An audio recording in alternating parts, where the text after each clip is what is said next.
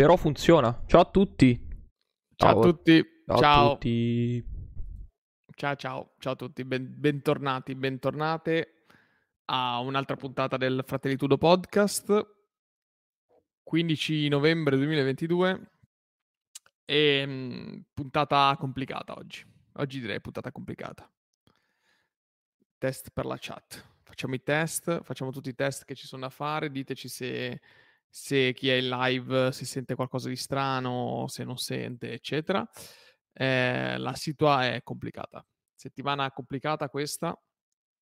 Che tu stia ascoltando adesso o in un momento dopo, spero che la situazione sia migliore perché eh, sono successe un po' di cose quindi oggi, oggi ne parleremo in live sicuramente. Eh, ma prima di, mhmm, prima di, iniziare, vediamo se Mario ha tutto a posto, se è tutto sotto controllo, se stai, stai ancora facendo qualcosa.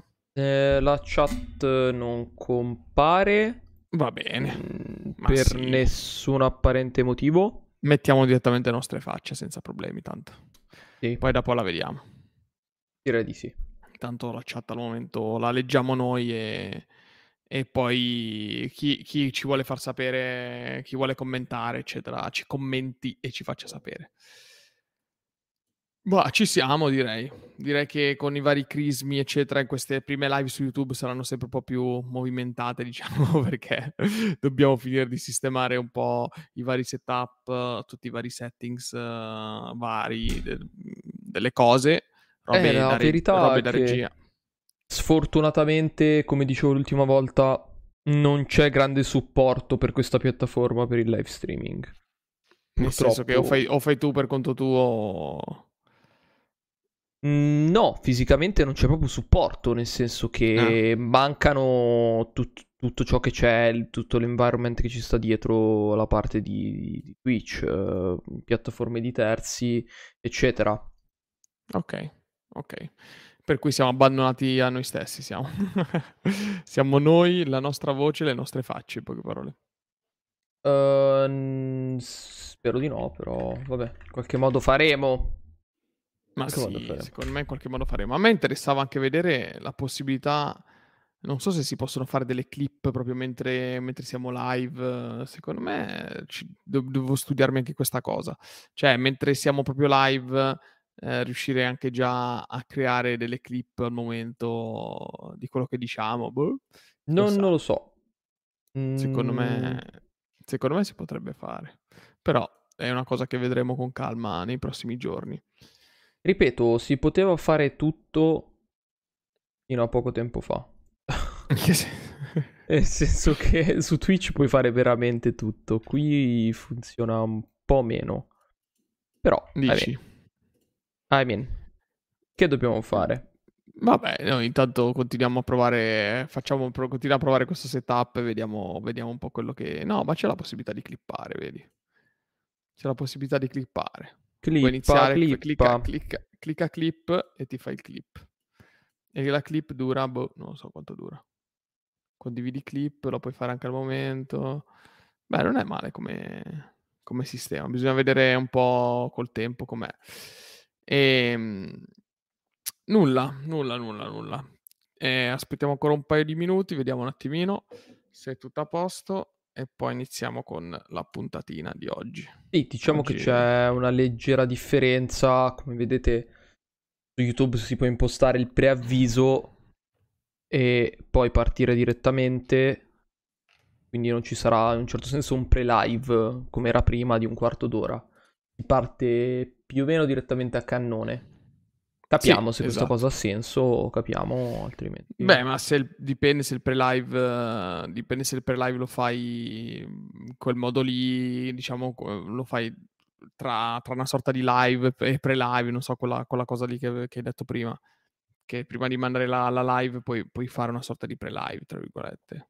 Uh, no, è una sincronizzazione, diciamo, tra OBS che è lo strumento di streaming e ah, okay. il um, e YouTube. Il discorso grosso è che cioè se prima con, con Twitch tu gli davi il tastino avvia, lui partiva in automatico, in questo caso cioè come se fosse un doppio fattore, devi dare l'avvia e più la sincronizzazione e quindi poi l'avvia secondario su, su YouTube, per cui è un po' comodo perché puoi avviare e andarti a bere un bicchiere d'acqua e poi tornare a premere il tastino rosso. Ok. Però ci si abitua, insomma, ci si abitua un po' a tutto. Vabbè, partiamo allora da, dalle solite cose di rito. Come va? Com'è andata questa settimana, dalla settimana scorsa alla settimana di, di oggi, di adesso, in poche parole, rispetto alla settimana scorsa?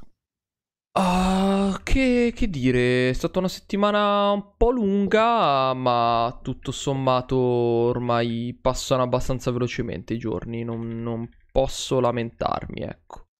Per cui non mi lamento, non mi lamento, dai. È stato un lunedì, è stato un martedì, ecco, è stato il martedì più lunedì della storia. Ecco, il martedì più lunedì della storia. Sì, me la gioco così. La gioco Io questa, questa settimana appena passata la chiamerei eh, ogni giorno lo stesso cesso, sì. Grande Davide. Esattamente così. Dario Ric- ricordiamo, stesso cesso, follow su, su TikTok, by the way. Esatto. Io invece questa settimana la chiamerei settimana del recruiter, così. Perché ancora una volta rimango stupito da, dal poco lavoro che fanno i recruiter, nel senso che... Cioè io adesso vi chiedo se c'è in ascolto estemporaneo di questa puntata in un futuro, vi prego contattatemi, fatemi sapere per quale motivo eh, voi fate un lavoro di risorsa umana, HR, comunque vi dovete occupare delle persone e poi palesemente ve ne sbattete altamente perché mi scrivete su LinkedIn eh, dottor Longo, c'è un'offerta per dottore? lei? Sì. Eh beh, certo, comunque alcuni, alcuni, alcuni, danno delle... Oh, sono comunque dottore, quindi ci sta. No, eh, ho capito. Vabbè, oh, ci sta. È il rispetto. C'è chi ti dice buongiorno signor Longo, buongiorno dottor Longo, buongiorno Antonio. Ognuno ha il suo modo. Io apprezzo qualsiasi modo, sinceramente. Chi mi dà del dottore lo apprezzo. E, ehm, rispetto prima di tutto. Vabbè, fatto sta che tutto questo si va a scontrare poi con la realtà, cioè che prima, prima, ti, dicono, prima ti dicono dottore di qua, dottore di là, c'è una posizione, il suo profilo interessante, mi piacerebbe affrontare la tematica, ci può mandare il curriculum, mando curriculum, n- numero di telefono, chiedo anche specificamente nella, nella risposta, dico guardi, vi ringrazio di avermi contattato, chiedo di stabilire fin da subito uno slot temporale per sentirci al telefono in modo da essere sicuri di poter rispondere al telefono, morti, morti. Cioè, io, io, non capisco, cioè, ma loro lo fanno tipo subito.it lo fanno, cioè tipo scusa ma questo prodotto è ancora disponibile? Sì, Niente, cioè a me capita lo stesso Ma con sì. i prodotti che vendo su subito.it. Metto le robe su subito, mi scrivono "Ciao, è disponibile?". Sì. Niente. volevi solo sapere se era disponibile, non ti interessava lo, il prodotto, no? Tu volevi solo sapere se giustamente il prodotto era disponibile o meno. Quello era interesse. È la stessa cosa, ti fanno i recruiter, ti dicono Ciao, c'è questa offerta. Guarda, il tuo profilo è perfettamente in linea. Ci piacerebbe chiacchierare. Magari manda il tuo curriculum, il tuo numero di telefono. Sì, perfetto. Ciao. Cioè, eh, nel senso, dagli il tempo di so. leggerlo il tuo curriculum. Ricordati io che è lungo. So. E. Non lo so. Sì, però ho capito. Sai, sai come, Anto, sai come mm, si racchiude tutta questa esperienza? Come? Link di una piattaforma di merda. E siamo sempre qua. no, però ne ho un altro di aneddoto, che questo riguarda una roba un po' più internos.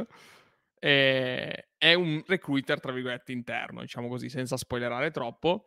E ho chiesto delle informazioni. E il tizio, due giorni fa, no, scusa, venerdì mi ha scritto: Devo guardare i miei appunti e ti faccio sapere. E gli ho detto, ah, grande, fammi sapere. Niente, questi appunti eh, non si sa dove sono finiti. Probabilmente sono passati tre giorni da quando lui sta guardando i suoi appunti accuratamente, perché sicuramente sta guardando in maniera Anto, molto accurata. La gente c'ha, c'ha, c'ha, tanta roba da fare, nel senso... Dai, dai, ma il tuo lavoro è quello. Ho cioè, capito. Mi, eh. metto nei panni, mi metto nei panni del mio ruolo. Io riparo le macchine. Ok, una persona mi può dire eh, scusa, ho bisogno di un'informazione, eh, c'è questo, magari non è uno strumento rotto, è uno strumento che ha un piccolo problema, per cui non è una cosa urgente, ok? Eh, però se io dopo tre giorni non gli rispondo... Eh, ma lui ti ha, lui ti ha risposto problema. tecnicamente. Attenzione, è, no, qui, no, è qui la gabola.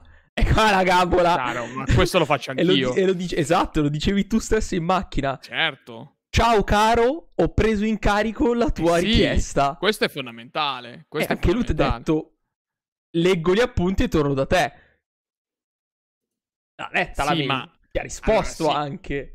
Capito, avere solo un po' di capisci- pazienza. Capisci il carico, il carico del, del- del carico di lavoro che c'è nel leggere degli appunti e darti una risposta? Che cazzo c'entra? Ma cosa c'entra? Dai, ma co- cosa vuol dire? Cioè, se io ti ho fatto una domanda, adesso non non voglio, non voglio, spoil- non voglio fare dettagli specifici, però è una domanda relativamente molto semplice, cioè che comporta solo dire un sì o un no. E non è una domanda di cui ho- chiesto chissà che cosa, cioè semplicemente c'è da dire questa cosa qui, se può fa sì o no. E non è una cosa estremamente complicata che devi chiedere o non devi chiedere, perché questa persona è l'owner di questa richiesta, capito? E, e non so, voglio fare un esempio pratico, eh, vediamo se me ne viene uno. Eh, ti chia- chiami mm, il tecnico della lavatrice e gli dici: Guarda, ma ho sentito che l'altro giorno sei venuto qua, hai cambiato questo pezzo. Il pezzo che hai cambiato, mm, l'hai trovato guasto, sì o no? E poi uno può dire, ok, perfetto, allora magari io l'ho ritirato quel pezzo lì, lo controllo, guarda, lo controllo, lo ricontrollo bene e ti faccio sapere. Quanto ci vuole? Cioè il pezzo l'hai cambiato, ce l'hai tu, ce l'hai fisicamente, magari un giorno, due giorni. Secondo me, è, secondo me è l'esempio sbagliato. Perché quel pezzo può essere finito ovunque. Quello può essere veramente finito No, ovunque. Esatto, allora piuttosto mi appunti, esatto, piuttosto mi puoi, mi puoi dire una cazzata, piuttosto, però almeno la dici la risposta, tanto co- cosa cambia, no? E poi No, eh, no, eh, no, no, no, no, no, attenzione, attenzione. Questa è la prima legge del- de- della Vai. vendita, cioè della vendita, del, del rapporto con il cliente. Dica. Mai, man- cioè mai promettere qualcosa che non puoi mantenere al 110%. Se tu sei sicuro di una roba al 100%, non la dici lo stesso. Ah, ok, perfetto. Non la dici lo stesso. Perché se tu dai un'aspettativa, sei fottuto. Cioè, ti sei messo letteralmente il cemento ai piedi, ti sei buttato in acqua. Fine. Può, da- può darsi che, che riesci a liberare. Sì. Tu, non hai, non hai idea. Tu non hai veramente idea. Cinque Ah, anni di vabbè, avere a che fare con la gente. Ci lavoro anch'io un po' con la gente, però a, Tanto, a me tu io sento con di clienti che sono la maggior parte, mi auguro, laureati, se non eh, con un master, se non con eh, Beh, è vero, sì, eccellenti parte sì. capacità o comunque cultura. intellettuali, diciamo. Ti assicuro che lavoravo con gente. Il cliente medio. Insomma, eh, capiamo. Capiamo, capiamo. Vabbè, abbiamo capito, abbiamo capito, non ti preoccupare, non c'è bisogno di specificare.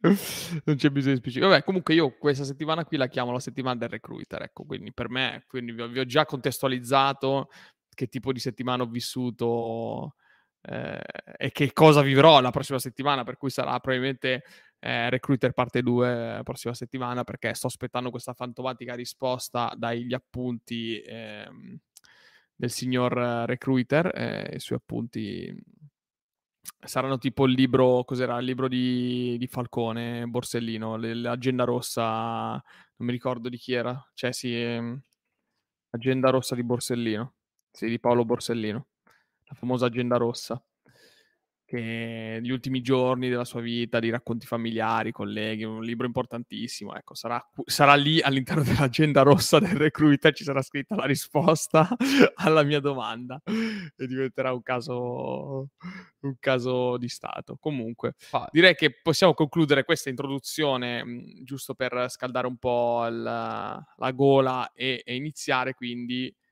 la, la- la discussione del- della puntata di oggi.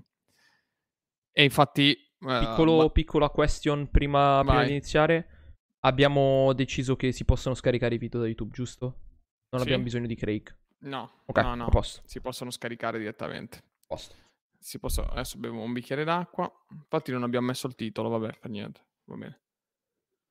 Eh, potrebbe darsi che io abbia fatto apposta a non chiederti il titolo nonostante io me ne sia No, accorto. metti, scrivi FTX... Eh, ormai, è ta- è ormai tardi.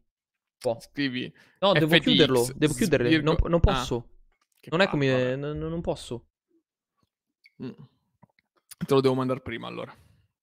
Sì, se no, non viene, se no non viene indicizzato, cioè uno che entra adesso non capisce niente, uno che entra dentro senza, senza audio, eccetera, non capisce nulla, dice "Co- di cosa stanno parlando questi qua, questi pazzi. Va bene. No, ok, posso Ehm. cambiarlo, dimmelo. ah, lo puoi cambiare? Allora, aspetta che recupero... È che diciamo che il tasto modifica era finito sotto un'altra finestra, quindi non lo vedevo. Allora, io farei... F- scriverei FTX, virgola, Quale punteggiatore, punto e virgola. FTX, virgola, licenziamenti Big Tech, Con lo Virgola. spazio senza lo spazio, Big Tech. se, boh, sì, metti spazio. Ok. Virgola, Hai- update, Hai pochi caratteri, eh? update, punto. Basta. E qualcosina in più se vuoi. Va bene così, va bene così. Update, update. Ci va benissimo così, ci piace così. Oh, eccoli qua, eccoli qua, i bei titoli così la gente che si connette scopre queste cose qua. Allora, io direi di partire con FTX. Sì. Sì, Tu sì. Cosa sai Vado, di- vado- vado a cacciare. Vado a cacciarmi. Uh, però lo faccio da qua. Uh, mi è capitato. cosa sai di FTX. Mi è capitato. Sì. Mi ha un attimo crashato tutto. Ok. Mi è capitato di vedere per la prima volta nella mia vita un video di Ludwig. Ludwig. Lui è famosissimo. Sì. Lui è famosissimo. Ma- veramente forte. Vabbè, comunque. Ma italiano? No, no, no, assolutamente no. No, no, lui è americano. E. Ma come si scrive Ludwig? Doppia- Vig. Aspetta, che adesso proprio prendo il. Ah, 3,96 milioni di iscritti, ok. Sì, Riot Games stole 50.000 dollari from me. tra l'altro. fa un sacco- E tra le altre cose, mi sa che l'ha cancellato quel video. Perché non lo vedo più. Ah, Non lo vedo più. quindi che video era? Che video Si era? chiamava, tra l'altro, The Most Dangerous Man in America. In the world, tra l'altro, no. In the world. Ah, no, l'ha dovuto caricare. Ah, ok. L'ha caricato su un altro su, canale. Su Vimeo. No, no, no, no, su un altro canale. Molto probabilmente ok. per altre tipologie di problemi. O Google Mail. Anyway, lo Anyway. prendiamo. Lo copiamo. È la prima volta che tra l'altro vedevo un suo video. L'ho Sì. sempre visto in giro. Sì? Pasto qua. Ed è un titolo estremamente... Estremamente... Pesantino, insomma. The most dangerous man in America. In America. Sì, Addirittura. mm, diciamo che non me l'ha esagerato, però. postato il video sulla chat, ma va bene così. Carino. Sei un po' esagerato, però. Eh, sì, verosimilmente. E molto brevemente, per i non addetti del settore, spiega quello che è successo, ricostruisce, diciamo, gli ultimi eventi successi appunto dietro FTX. Mi è piaciuto molto perché in realtà lui stesso ammette di non saperne un K di criptovalute Certo. e dice mi sono dovuto informare parecchio per capire che cazzo stessero dicendo. Ok, è giusto, Ok. ci sta, ci sta. Però poi lo trascrive, cioè lo butta giù in maniera molto molto semplice. Con un esempio che mi è piaciuto, cioè proprio a calzato a pennello, che poi non è un esempio suo, è un esempio di un tweet che ha spiegato come, in un certo senso, FTX ha dovuto chiedere bancarotta. Cioè, perché FTX ha dovuto chiedere bancarotta, è andata in bancarotta in così poco tempo. Cosa, cui- cosa dici?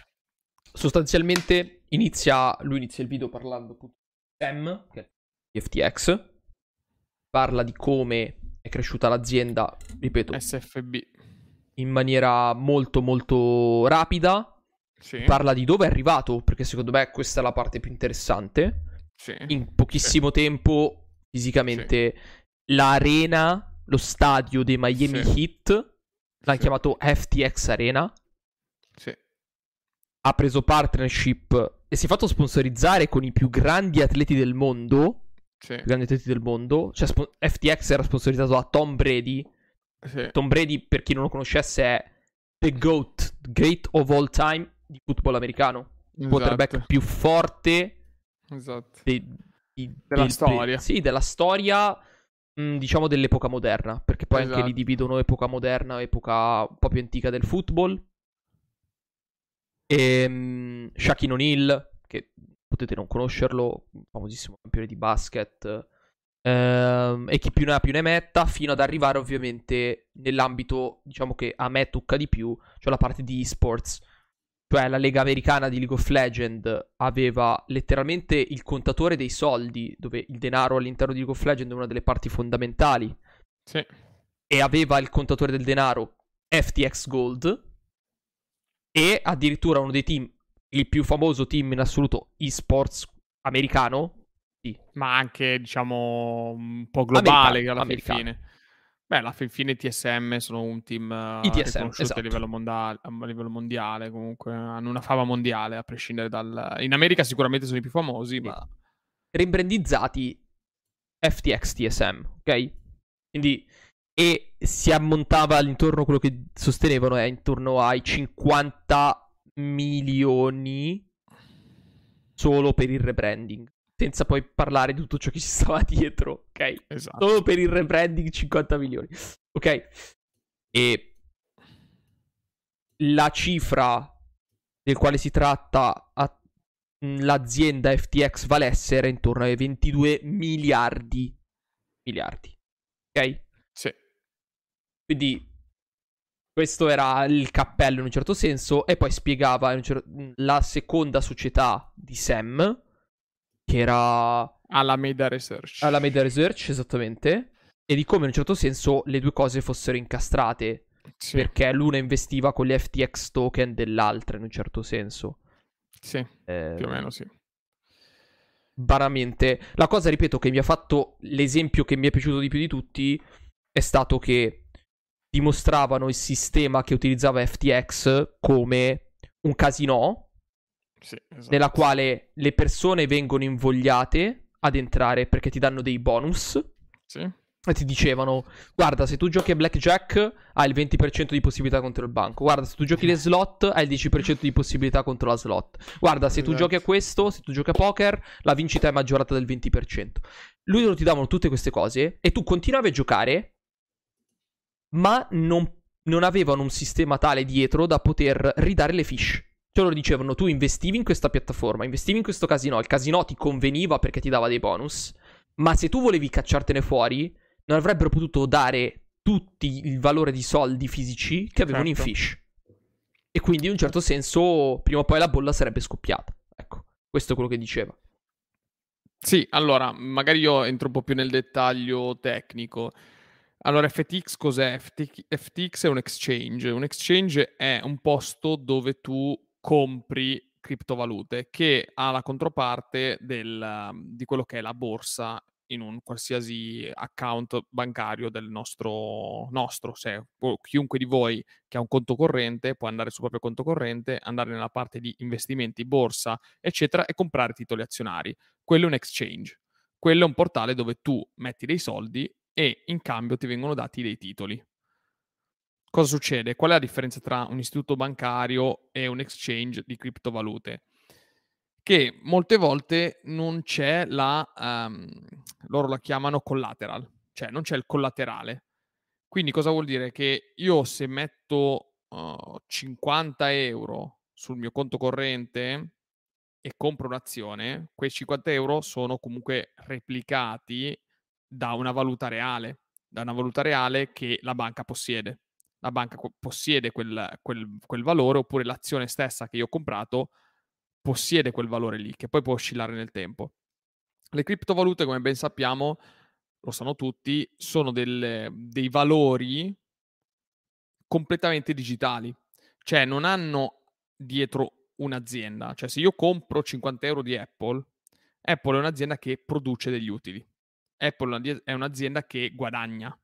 Apple è un'azienda che è un valore. Se io invece prendo 50 euro di Bitcoin, Bitcoin è un'azienda che non produce, è un'azienda che non ha un valore produttivo, intrinseco. Non, non puoi sapere se quei 50 euro che tu stai mettendo sono esattamente quello. E questa è un po' la, la, la, controversia di tutte le criptovalute in generale, poi che sia Bitcoin, FTT, che sia Ethereum, eccetera. Ormai eh, alcuni reggono, alcuni no, bisognerà vedere. Resta il fatto che io penso che le criptovalute non, non, non tramonteranno neanche dopo, questo, neanche dopo questo tracollo, anzi ci sarà qualcuno che coraggiosamente le comprerà adesso e magari fra dieci anni sarà il prossimo miliardario di quello che ha, come quello che ha comprato i bitcoin 15 anni fa. Per cui se sei una persona coraggiosa e vuoi provare a, a giocare al casino, sicuramente questo è il momento migliore per farlo.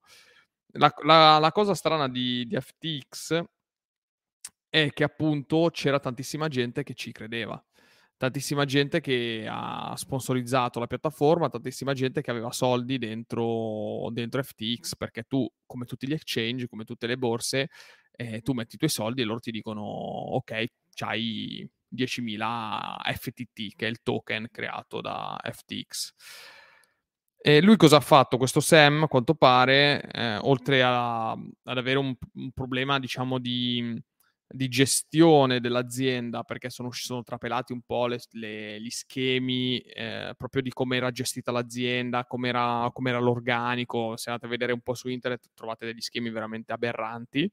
E, ehm, lui aveva un'altra società che è questa Alameda Research, che è una società di hedge fund. Allora, cos'è un hedge fund? Un hedge fund è un fondo di investimento, cioè tu, piccolo investitore, non hai abbastanza soldi per uh, comprarti tante azioni di Apple perché costano tanto, allora io i miei soldi te li do a te, che sei un fondo, proprio un paniere, sei un raccoglitore, io ti do i miei soldi e tu raccogli i soldi di tutti gli altri, tutte le persone, tutti i piccoli investitori, tutte, raccogli tutti i soldi e qui gro- viene fuori un, una grossa montare di soldi e li investi in un'unica grossa azione di Apple, prendi una bella porzione di Apple, prendi il 10%, 15% e fai tanti soldi in questo modo, perché se Apple cresce, tu hai, hai preso tante azioni, la percentuale di, del valore che hai preso è, è, mutata nel tempo, più è alta la percentuale che hai, più alto il, il guadagno che hai. Quindi tu, fondo di investimenti, gestisci i miei soldi e... Eh, e poi mi dai degli utili. Ovviamente ogni tot mi dai la mia cedola, quello che, quello che è. Ecco, lui a quanto pare, um, per controbilanciare eh, i soldi che gli venivano dati in questo fondo, lui utilizzava gli FTT. Cioè non, non, non utilizzava della valuta reale, non utilizzava il dollaro. Lui i dollari se li prendeva e li usava per altri investimenti, che è una cosa illegale. Cioè tu non puoi prendere i miei soldi che ti sto dando e decidi di farcene quello che vuoi perché ti sto dando in gestione. A meno che non espressamente indicato, ma nessuno, nessun pazzo darebbe i soldi in questo modo. Quindi lui prendeva i dollari, li usava in altro modo e ne, ne, come collateral, quindi come controbilanciamento per dire sì sì io ci sono, se vuoi te li posso ridare indietro, ma te li do indietro in FTT, che è un token virtuale creato da lui che ha un valore fino a che, fino a che si decide che abbia un valore. E questo è quello che è successo, per cui eh, palesemente tutto è iniziato eh, da un leak da un leak che è girato su Twitter, per cui Twitter è ormai diventato il, la piattaforma del, delle disgrazie, eh, nel senso che mh, c'era un'altra, la, la, prima piattaforma di exchange di, di criptovalute che è Binance, eh, sì. voleva, voleva comprare FTX. Era in trattativa per comprare, per acquisire completamente FTX. È successo che è uscito un leak dopo un incontro probabilmente tra capoccia di Binance, FTX, eccetera, dove, FT- dove Binance diceva che non avrebbe più proseguito nell'acquisizione di FTX perché c'erano dei problemi di eh, insolvenza. Boom, cioè quel leak, quel leak lì è iniziato a girare sul network basta. E anzi, a un certo punto cosa è successo? Binance è successo? ha venduto tutti, tutti... Esatto, cosa è successo? Che Binance, prima ancora di che già loro avevano capito cosa stava per succedere, hanno iniziato a vendere tutti i loro titoli. Allora tutta la gente ha iniziato a vendere tutti i loro sì. titoli. Ovviamente se tutti fanno questo e tu non puoi ripagare tutti, perché non puoi farlo, perché esatto. non hai quei soldi, e sei costretto a dichiarare bancarotta. E oltretutto fraudolenta, cioè proprio frode al 100%. e quindi tutti hanno cercato di vendere, ci sono un sacco di messaggi in giro di persone che eh, hanno cercato di vendere, il problema è che non hai nessun, nessun tipo di garanzia. Cioè l'Italia, eh, per quanto... Ehm, non so se voi tutti lo sapete, ma in Italia c'è, in Italia e in Europa comunque c'è un fondo di garanzia fino a 100.000 euro. Cioè se, se per caso la tua banca se per caso la tua banca dove hai i soldi depositati perché ricevi lo stipendio lì dovesse fallire, fino a 100.000 euro, questi soldi ti vengono ridati dalla, dalla Banca Centrale Europea. Questa è una cosa che non c'è negli Stati Uniti d'America. Negli Stati Uniti d'America non esiste questa sorta di fondo di garanzia fino a un tot. Per cui è per questo che si dice in Italia che se hai veramente tanti soldi ti conviene spezzettarli in più banche, così che se dovesse fallirne una, almeno fino a 100.000 euro sei coperto sempre dalla Banca Centrale Europea. E, e, quindi la storia di FTX perché ci tange? Allora, a me ho fatto un paio di ragionamenti questi giorni. Sono un po' le tematiche che, sono, che secondo me devono emergere. Allora, la prima è che Sam eh, SBF, lui si chiama su, su Twitter, Sam è un giovanissimo, è del 92, ha 30 anni. E una delle prime cose che, delle prime cose che sono emerse sul, uh, su internet è stato che i giovani d'oggi non sanno più come gestire i soldi, sen- oppure non sanno più come gestire la, la ricchezza. Eh, nel senso che fare soldi in maniera troppo veloce, senza apprezzarne il valore stesso, ti porta a, a fare danni. Cioè, più hai, più ne hai, più ne vuoi. E questa è una prima tematica. La seconda tematica invece relativamente comunque a quest- tutto questo mondo di tecnologia, di, di modernità, di, di, rapidità delle cose che succedono, di informazioni. Bisogna stare veramente attenti a ogni cosa e noi dobbiamo rimanere informati, anche se sembra una cosa che non ci tange, perché io non ho criptovalute, tu non hai criptovalute, magari che chiunque sta ascoltando in questo momento non hai criptovalute, anche se non le hai, è un'informazione che ti deve arrivare, è una cosa di cui ti devi interessare un minimo perché è un, ehm, è un crollo importante, è un crollo che ha fatto perdere soldi a tantissime persone. E, e la, terza, tema- la terza tematica, finis- finisco questa, la terza tematica è dobbiamo essere contenti? Noi che non siamo ricchi grazie alle criptovalute, che tanta gente adesso che si vantava magari di essere diventati ricchi grazie alle cripto, fai le cripto che diventi ricco, eccetera, adesso magari probabilmente sono, cioè SBF, Sam, il, il, capo di FTX, il CEO di FTX, lui ha perso il 98% del suo patrimonio in un solo giorno. Cioè tipo da 10 miliardi a adesso non so quanti mila dollari ha. Cioè in una sola notte ha perso il 98% del patrimonio. Noi dobbiamo essere contenti di questo, cioè del fatto che lui e ha tante altre persone che magari si sono vantate nel, nel tempo di aver fatto soldi con le cripto eh, che adesso sono in bancarotta? Vai. no, la prima, la prima curiosità è... Questa notizia è arrivata su, sulle televisioni?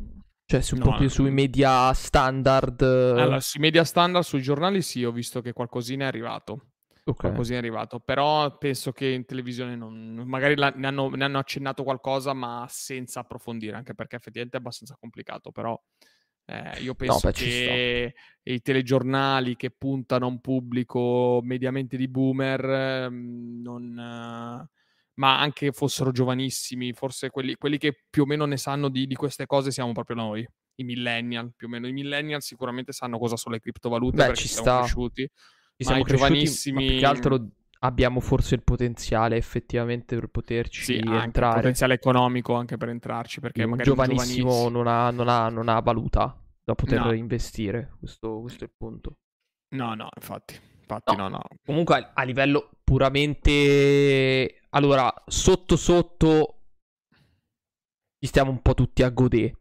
Mm, sì. non, non si nega questa cosa, nel senso che purtroppo la ricchezza porta arroganza e le cripto erano arroganza pura, ok?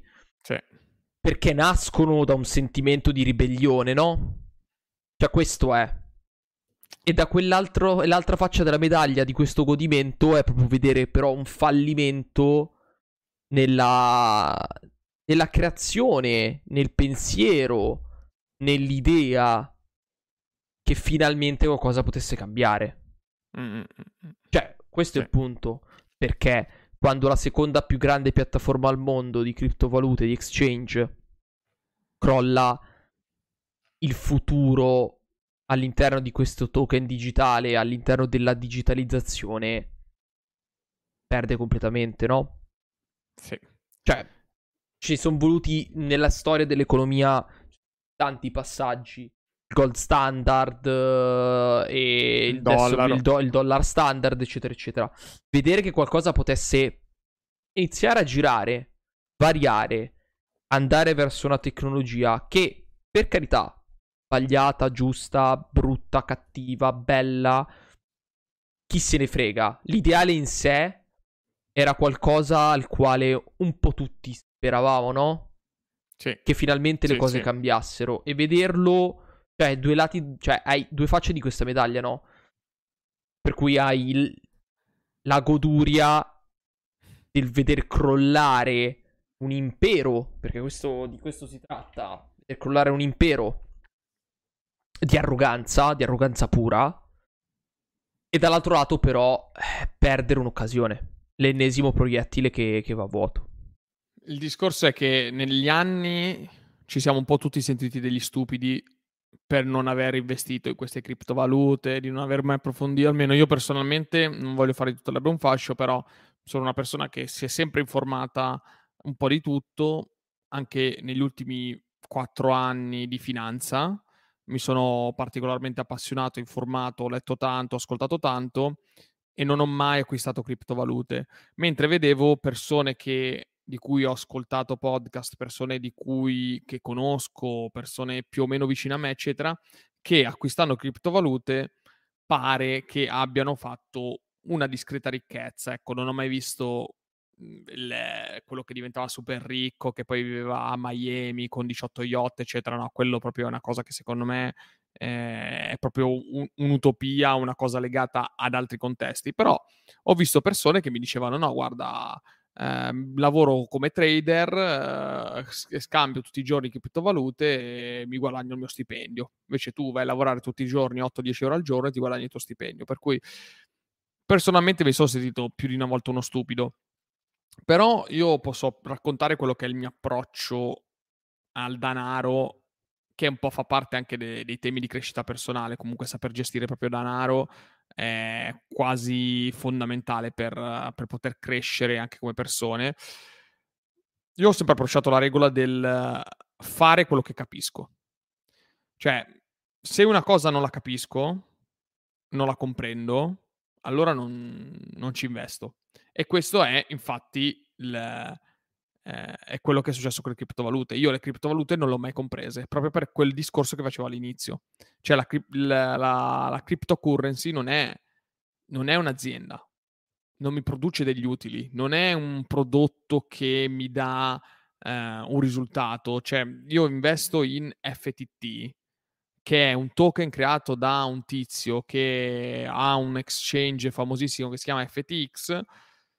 Bene, ma qua, qual è il suo valore? Cioè, qual è la cosa per cui lui dà quel valore, il mercato gli dà quel valore? Semplicemente perché c'è tanta richiesta?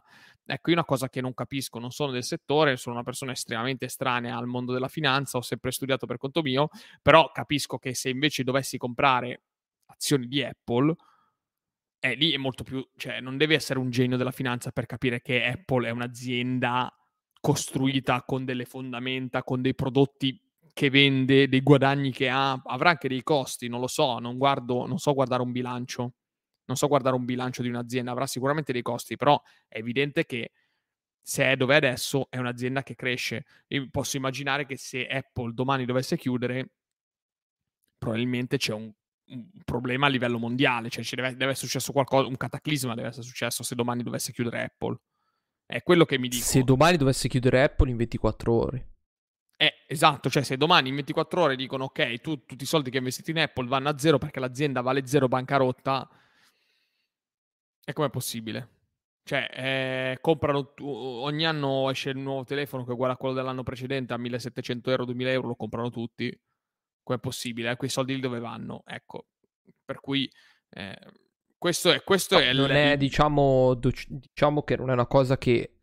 Non è l'impossibile perché può succedere tutto, però è altamente improbabile. Impo- è, è altamente al- praticamente impossibile. Praticamente impossibile.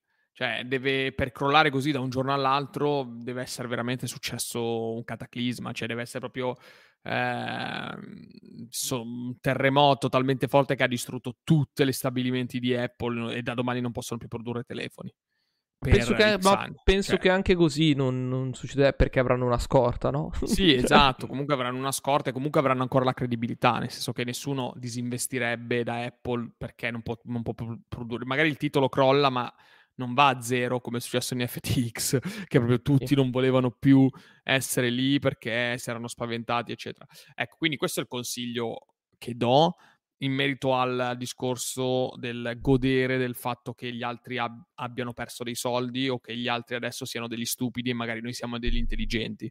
Adesso noi magari ci sentiamo intelligenti perché abbiamo fatto così. Invece è sbagliato sentirsi in questo modo devi sempre sentirti intelligente a prescindere, perché se finché fai quello che capisci, sei sulla strada giusta. Questo è proprio il consiglio. Fai quello che, quello che comprendi. Se non lo comprendi, meglio non farlo, meglio lascia stare. Non, eh, non, metterti in mezzo a cose che non, non, puoi comprendere. Non puoi diventare un esperto, ma fino a che puoi capire eh, ci sta. L'altra cosa che mi dispiace appunto è che poi viene tutto associato al fatto che questi ragazzi giovani, che siamo noi, comunque millennial, gente di, che va sulla trentina, comunque dai 25 30 anni, ha, ha avuto uh, molti, cioè, un boom economico, magari alcuni hanno avuto veramente tanti soldi, non li hanno mai saputi gestire e hanno fatto solo danni. E questo mi, mi spiace un po', un ragionamento che ho visto su Twitter fare da un po' di persone. Da un lato capisco che eh, ottenere le cose lentamente e con fatica te le fa apprezzare di più. Questo è indubbio, lo, lo vediamo in ogni cosa. Però eh, forse va apprezzato comunque che un ragazzo di 30 anni dal nulla abbia creato una cosa del genere. Cioè, è comunque una cosa boh, di cui io sono affascinato, sinceramente, perché non, non, avrei neanche minimamente idea di come si possa iniziare a fare una, una cosa del genere. Cioè, da cosa parti, da cosa inizi a, un, a creare un impero del genere, come fai? La stessa cosa era successo tempo fa con... Ehm, cavolo, non mi viene il nome. Eh... Vabbè, era questa azienda creata da questa ragazza, anche lei giovanissima, che aveva promesso che con una goccia di sangue si sarebbe riusciti a creare, eh, diciamo, ad avere delle analisi eh, del DNA ematologiche, eccetera, super dettagliate a costi bassissimi. Questa ragazza qua ha fatto su tutto un, un sistema, dei, dei prototipi, eccetera, ha ricevuto investimenti, soldi da tutti quanti, tutti che la, la, dichiaravano la, la Steve Jobs uh, del, del, del, secondo millennio, eccetera, così. E poi alla fine era tutto uno scam e, e adesso è stata arrestata pure lei. Ci sta, ecco. tu dici, ok, vabbè, si è inventata tutto, era tutto un mega scam, non aveva in verità questo prodotto, era tutto fi- però Elizabeth Holmes. Esatto, lei, bravissima. Mai sentito di tutta la mia vita. Bravissimo, esatto, Elizabeth Holmes. È uscito un, un libro molto bello che devo leggerlo ancora perché è comunque in inglese ehm, che si chiama The, The, First Blood, una cosa del genere, e ha fondato questa azienda che si chiama Terranos, se l'andate, se andate a leggere è una hanno storia veramente... Un film, tra l'altro. Sì, sì, hanno fatto... Ah, Bad Blood si chiama il libro, dal libro poi hanno fatto film, serie tv, infatti adesso anche con, F, con SF cioè faranno sì, eh, ormai fanno di tutto. Eh, Vabbè, ormai adesso appena, appena capita una, dis- una, disgrazia, ovviamente fanno di tutto. Però la sua storia è estremamente interessante. Uno perché mi, mi tangeva abbastanza, perché era il periodo in cui eh, comunque io lavoravo in quel settore, per cui leggere che c'era un'azienda che con una goccia di sangue ti poteva fare dei test ematologici e test del DNA che erano una cosa estremamente costosa e tuttora sono una cosa estremamente costosa mi incuriosiva. La cosa è che lei effettivamente ha truffato e, e infatti adesso su Wikipedia è una truffatrice statunitense, cioè Elizabeth Holmes è una, traf- è una truffatrice statunitense. cioè, eh, comunque era arrivata a raccogliere 9 miliardi di dollari E... Eh, e pensare che FTX ne valesse 22. cioè, eh. so, quanti, quanti, sono 22 non miliardi? Non ho idea. Stessa cosa era successo, stessa cosa era successo con, um, con un altro, diciamo più o meno millennial, che era Adam Newman, il fondatore di WeWork. Sì. Anche lui sì. ha fondato okay, sì. il, i più grandi coworking, la, l'idea di coworking è stato lui il primo a pensarla, eccetera. Io ho visto un pezzo della serie TV eh, che in inglese si chiama We Crashed, eh, bellissimo titolo, geniale, cioè da We Work a We Crashed, bellissimo, con Jared Leto protagonista e Anne Hathaway coprotagonista, per cui una serie tv di un livello altissimo. Anche lì io sono estremamente affascinato comunque da quella storia, cioè appena ho visto lui che prende, si lancia, fa delle robe folli, cioè rischia tutto pur di avere dei soldi, mo- cioè non mi sento di, di, condannare queste persone. Poi è chiaro, questo Adam Newman non è un truffatore. Eh? Comunque, diciamo che lui ha perso delle valutazioni perché per dei motivi molto più complicati legati alla, all'azienda, che poi è diventata pubblica, è stata acquisita, ha perso valutazione, eccetera. Però ehm, è stato molto criticato per non, aver, per non aver saputo gestire tutta la ricchezza che aveva, perché poi si sballava tutte le sere, andava a fumarsi le bombe, eccetera, eccetera. Quindi eh, è stato molto criticato da quel punto di vista. Però resta il fatto che personalmente dico, cavolo, cioè comunque devi avere coraggio per partire dal nulla, partire dal nulla e iniziare a fare una roba del genere o raccogliere soldi e poi creare un prodotto, creare un'azienda, cioè ma come si fa? Cioè, come fai? Esiste un metodo? Cioè, lo fai e basta, ti, ti aiuta, ti aiuta, ti studi, studi un libro, com'è? com'è? Com'è che si fa un'azienda? Cioè, io non ho, non ho idea. Cioè, io l'anno prossimo avrò 30 anni e non ho minimamente idea se domani dovessi aprire una società. Non ho minimamente idea di, di cosa voglia dire. Cioè, co- co- questi qua a 25 anni, 22 anni, 28 anni hanno fatto 20 miliardi di dollari. Cioè, non lo so, io sono, sono più affascinato che deluso, tra virgolette, no? E questo è quello, il concetto di tutto questo mio discorso. Ci può stare. Può stare. La verità è che sicuramente di questi casi ne esistono molti di più adesso. Uno per l'informazione due per la rapidità. Cioè la volatilità delle cose e, e l'aumento generale di tutto ciò che è denaro. Questa è la verità. Perché comunque c'è anche quello il pensiero. Per carità, 22 miliardi di dollari sono comunque una fucilata. Cioè. Però Beh. si è alzato tutto, no? Non lo so, non lo so. Vorrei però sapere tipo i più grandi fondatori di azienda comunque a che età hanno iniziato. Cioè, sicuramente non è stata una crescita così repentina. Cioè, io non mi immagino Ford che a 20 anni era. Eh, 25 anni era al capo dei capi. Cioè... No, basta pensare, basta pensare proprio anche, secondo me, a quelle storie delle aziende di adesso, quelle reali, quelle che sono real, cioè Amazon, Jeff Bezos, cioè quanti anni ci ha messo prima di diventare quello che è adesso e soprattutto che età aveva, cioè quanta esperienza ha fatto prima, eh, dove, cosa ha fatto prima di essere dove è adesso. Forse quello che si avvicina un po' più di più a questa storia è Mark Zuckerberg, sì. che effettivamente è iniziato da giovanissimo con uh, social network, poi è cresciuto, è diventato un'azienda, è diventato una cosa un po, più, un po' più complicata, però in generale... Beh, e le cazzate le fanno anche loro, eh? Tra le altre cose. Sì, sì. Sì, sì, sì, per sì, cui cazzate... mh, mm, il punto grosso secondo me non è tanto... Non lo so, è sempre anche il risvolto. Purtroppo l'esempio fisico è proprio la criptovaluta, cioè la criptovaluta si basa su il valore che le persone gli danno. Questo sì, è il punto. Il valore che il mercato gli dà, esatto, le persone sono il mercato. Quindi... Le persone gli danno... E c'era anche questo esempio sempre nello stesso video che, che parlavo prima. Eh, lo stesso Sam, fondatore di FTX, diceva... Eh, io ho creato la scatola, che è una scatola sì. normalissima. Le persone pensano che dentro la scatola ci sia del valore e che quindi continuano ad investirci. Ma nel senso, una scatola è pur sempre una scatola. Sì.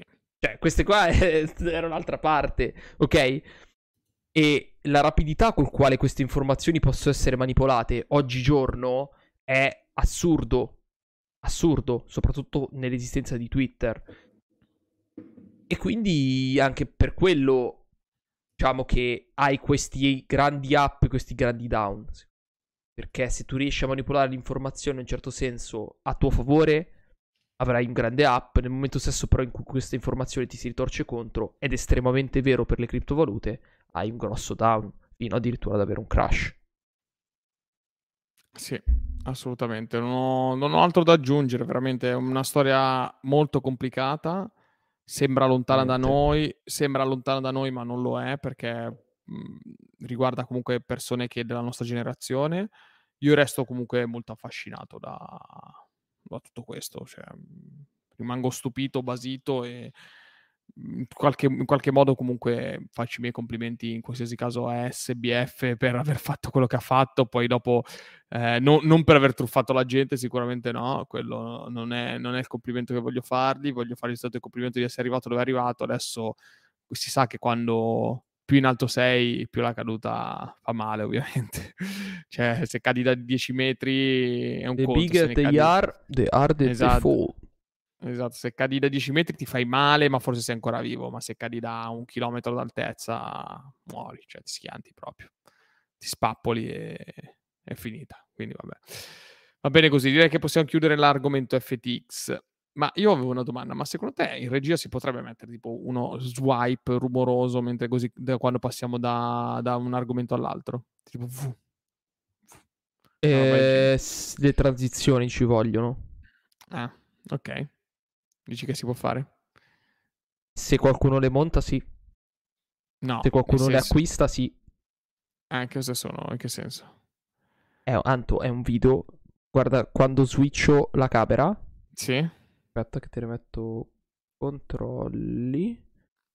Mettiamo... La ricordi se... questa qua? Ma se allora. carichi tipo, se fai partire una canzone tipo, eh, viene registrata perché tanto OBS ti registra al computer a te. Certo. Però eh, si chiama proprio apposta transizioni. Guarda, adesso cambio questa. Vediamo adesso quando arriverà. Ok, l'ho visto. Perfetto. Ok. Sì? Questa è la transizione. Ci si può mettere un suono, perché può eh. essere legato a un suono. Si chiamano transizioni. Qual okay, è il problema? Perfetto. Che vanno fatte. e io posso fare grafiche e tutto, ma montaggio video non ci sono ancora arrivato. E montaggio After Effects, manco meno. Quindi. Ah, devi associarci un, su- un rumore a quello? Certo. Ma se invece pigi un tasto sulla tastiera e fai partire eh, un pezzo di musica, non si può fare, dici? No. Non ho idea. Che cazzo sono? Eh, Robocop? non ho idea. Pigi un tasto sulla tastiera. Oh. E OBS non ti dà la possibilità di associare dei tasti a eh, dei, dei, dei, dei, comandi. Sì, Anto, sono delle shortcut, ma queste shortcut devono essere legate a qualcosa. Che cos'è questo? cos'è? È una dissolvenza. Media, play, media player, ad esempio. Media player è un, un robo di due secondi che parte. E... Sì, ma deve essere aperto sul computer. Che c'entra su OBS? Eh, che c'entra OBS? Allora si, fa- allora si, può fare, nel senso, se tu apri una schermata media player con un, un suono audio di due secondi, quando passiamo dall'argomento all'altro, pigi un tasto e ma per... Ma adesso. Adesso. Sì scusami, esistono delle funzioni apposite sì. che si chiamano transizioni. Certo. Che si possono acquistare. Okay. O se non vuoi acquistare, esistono gratuiti tipo di questo genere. Okay. Letteralmente fanno il lavoro che a te serve. Ok. Ok. Adesso, perché cazzo io devo prendere? Avere sul secondo monitor un media player per il quale devo stare attento, premere il tastino, che poi non si vede a video, ovviamente. Si sentirà solo il suono. Eh, certo. Ma ci... Sì, è fatto solo per eh... il ehm, suono. Dai, è fatto avanti. solo per il suono, non per il video. Andiamo avanti, va. È solo per il suono perché, diciamo, noi, bene o male, quando parliamo, se uno ci vede, mm. se ne accorge che stiamo cambiando argomento. Magari invece nell'audio, eh, per chi ascolta il podcast estemporaneo... Sì, che... hai mai visto il video di Breaking Italy? Sì. Ok, è presente la sua transizione? Sì. È una transizione. Punto. Finisce quella discussione. Prego. Ok. Vabbè, allora prendi una transizione. Di quelle che è gratuite.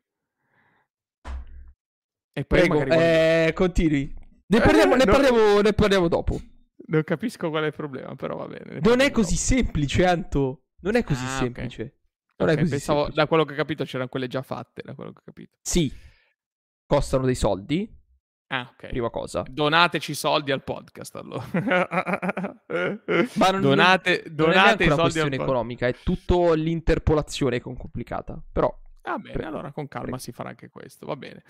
Eh, allora, secondo argomento, volevo un attimo riprendere eh, quello che sta succedendo sempre in America per eh, i licenziamenti, per i licenziamenti, perché è uscita la notizia che eh, Amazon licenzierà a 10.000 dipendenti, una roba del genere.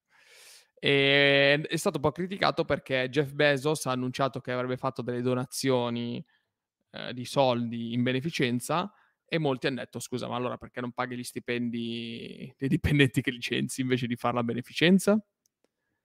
E alcuni hanno detto "Mm, perché la beneficenza è detraibile dalle tasse. Mentre Damn!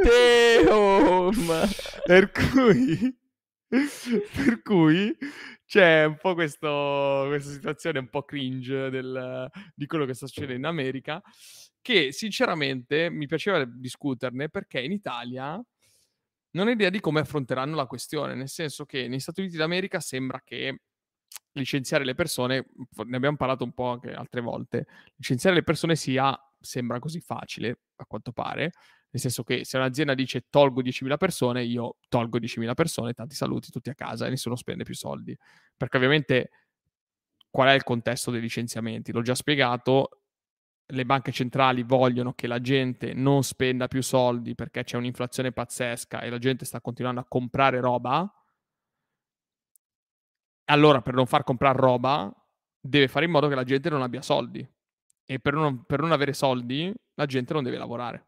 Così non ha uno stipendio. Sembra una, sembra una soluzione drastica, ma in verità è il male minore. Perché la recessione, che invece è la situazione in cui l'economia non riesce più a riprendersi, ha un'inflazione talmente alta, le persone lavorano tutte, ma nessuno riesce a spendere, è una situazione di stallo ben peggiore rispetto ad avere tante persone licenziate che non spendono. Sembra assurdo, ma è così. Però dico, in America può funzionare, ma in Italia questa roba qui del, del gestire l'inflazione eh, in questo modo, Non come c'è, pro- fai? non che... c'è preoccupazione, Anto. Ti rispondo io. Vai. Non c'è preoccupazione. Perché i lavoratori italiani sono pagati talmente poco che lavorano e non possono comunque spendere. Ma non è vero, non è vero, perché comunque in Italia la gente spende un botto di soldi in generale, anche il lavoratore più- meno pagato s- si paga le vacanze, se ne va comunque perché è sacrosanto, cioè in Italia questa roba qua non, non esiste, non esiste, anche perché tutti sono titolari di una sorta di... Io non capisco come tu possa ignorare la povertà, non lo so, cioè, mi sembra assolutamente assurdo. Cioè, per te non esiste il povero, cioè, In Italia no, in Italia secondo me non esiste, io sono ancora... cioè tu c'è questa idea del fatto che se una persona possa letteralmente tirar fuori 5 euro dal portafoglio, allora non è povero.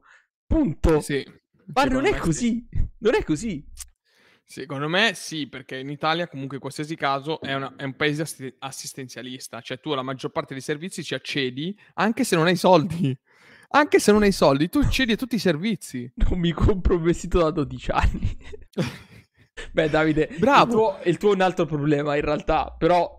In mm, Italia sì. non hai soldi per comprarti i vestiti? Vai in chiesa, te li danno. Negli Stati Uniti d'America, secondo me, non hai soldi per comprarti i vestiti, ti danno i calci in culo, ti danno. No, penso che esista anche la Caritas. Solo che Oddio, c'è la popolazione oddio. talmente elevata e un divario sociale non è così forte. estremamente Sicuramente non è forte, come in, non è forte come in Italia. Cioè, in Italia è la patria del, del cattolicesimo, la patria della chiesa, ti sei della chiesa anche da, cattolica. ti sei risposto anche da Cioè. solo. Cioè, è normale che un'attività basata sul clero e sulla religiosità abbia più appeal all'interno della soci- cioè all'interno del- della regione, del- dello Stato che ha fondato la religione. È normale, ma al di là di quello c'è comunque una forbice sociale molto più ampia in America, ma soprattutto c'è una popolazione molto più ampia.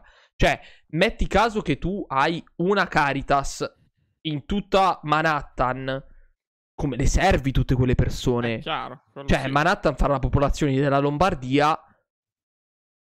È Certo. anche normale, no? Certo, certo. È anche normale da quel lato. Però continuo a pensare che. Non lo so. uh, In Italia non... Secondo- cioè, secondo il me- povero, il povero se la passa comunque bene il povero in Italia.